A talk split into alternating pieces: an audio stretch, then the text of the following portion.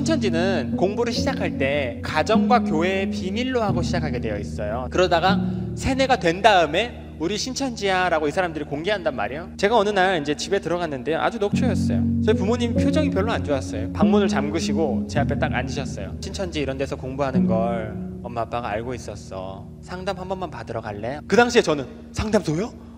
상담소를 뱀소굴이라고 가르쳐 놨어요. 상담사들은 독사. 상담사들의 말을 들으면 영혼이 독에 취해서 죽는다. 이렇게 가르쳐 놨어요. 제가 어떻게 반응했을까요? 신천지 SOS를 치게 돼 있어요. 반드시 연락하게 돼 있거든요. 제 휴대폰부터 찾았어요. 어디 갔지 네 휴대폰. 아까까지 있었는데 휴대폰이 다 없어졌어요. 제가 어떻게 반응했을까요? 집을 나가려고 그랬는데 저희 집 문이 자물쇠로 잠겨 있더라고요. 제가 화장실로 뛰어갔어요. 2층이었는데 뛰어내리려고 창문을 이렇게 열었는데 새 창살이 용접이 되어 있더라고요. 이렇게. 어, 그래서 얌전한 척을 했어요. 얌전한 척을 하고 부모님 주무시는 사이에 도망쳐야겠다. 근데 부모님과 여동생이 밤에 교대로 주무시지 않으면서 저를 감시하시는 거예요. 뭐야? 설마 직장은 가시겠지. 직장 가시면은 도망쳐야겠다. 두 분 다 직장을 정리하셨더라고요. 제 여동생은 대학교 졸업 시험이 있었는데 그 시험을 포기했어요. 시장은 가시겠지. 뭘 먹고 살라고. 베란다를 이렇게 딱 열었는데 쌀포대와 계란과 라면이 이렇게 쌓여 있는 거예요. 전쟁 준비를 하신 거예요. 어떻게 이럴 수 있었냐면 이 사건이 있기 2개월 전에 제가 신천지에서 공부하고 있었다는 사실을 미리 아셨어요 부모님이. 내부 탈퇴자의 제보로. 저희 부모님께 전화가 갔어요. 전화한 사람들을 찾아가 보자. 그래서 그 상담소까지 찾아오신 거예요. 부모님께서 직장을 버리시고 어떻게 준비해야 내 자녀를 꺼낼지 저 몰래 상담소 몇 개월 동안 다니시면서 준비하신 거예요. 저희 아버지가 그날에 저를 앉혀두시고 상담 안 받으려고 하는 게 이해가 간다. 무섭게 배웠으니까. 하지만 엄마 아빠가 만나보니까 좋은 사람들이더라. 이쪽에선 무서운 사람들이라 하고 아빠 엄마 아빠는 좋은 사람들이라 그러고 완전 말이 다르지 않니? 그럼 강림이가 만나서 직접 확인해 보면 되잖아. 조금이라도 손이라도 된다거나 해코지를 하려고 하면 엄마 아빠가 지켜줄게. 엄마 아빠가 그런 것도 모르고 알아봤겠니? 그러시더라고요. 맞는 말씀이시더라고요. 결론적으로는 제가 상담을 받았어요. 왜냐하면 저희 부모님이 너무 우셔가지고 상담 딱 이틀 받았어요.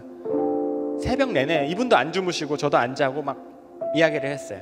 딱 이틀 만에 내린 결론.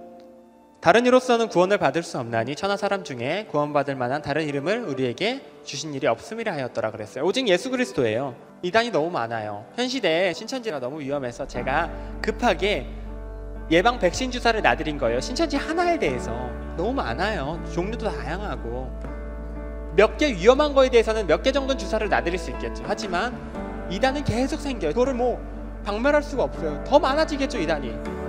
그 대부분은 우리들 스스로의 면역력으로 튕겨내야 돼요. 그 면역력의 핵심이 예수 그리스도입니다. 두 가지 확신이 필요해요. 예수님만이 나를 구원할 수 있다는 확신, 그리고 내가 이미 그분으로 말미암아 이미 구원으로 들어갔다는 확신. 그게 우리 면역력의 핵심이 될 겁니다.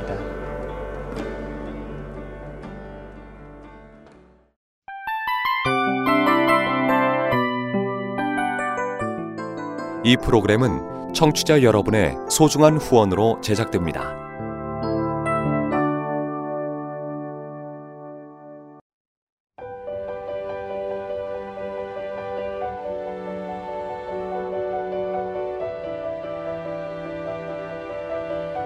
세상에는 수많은 교회들이 있지만 더 깊이 있는 말씀 강해를 찾기 위해 크기로만 교회를 선정하지 않습니다. 보다 좋은 영적 콘텐츠를 더 많이 나누기 위해 방송비를 받지 않습니다.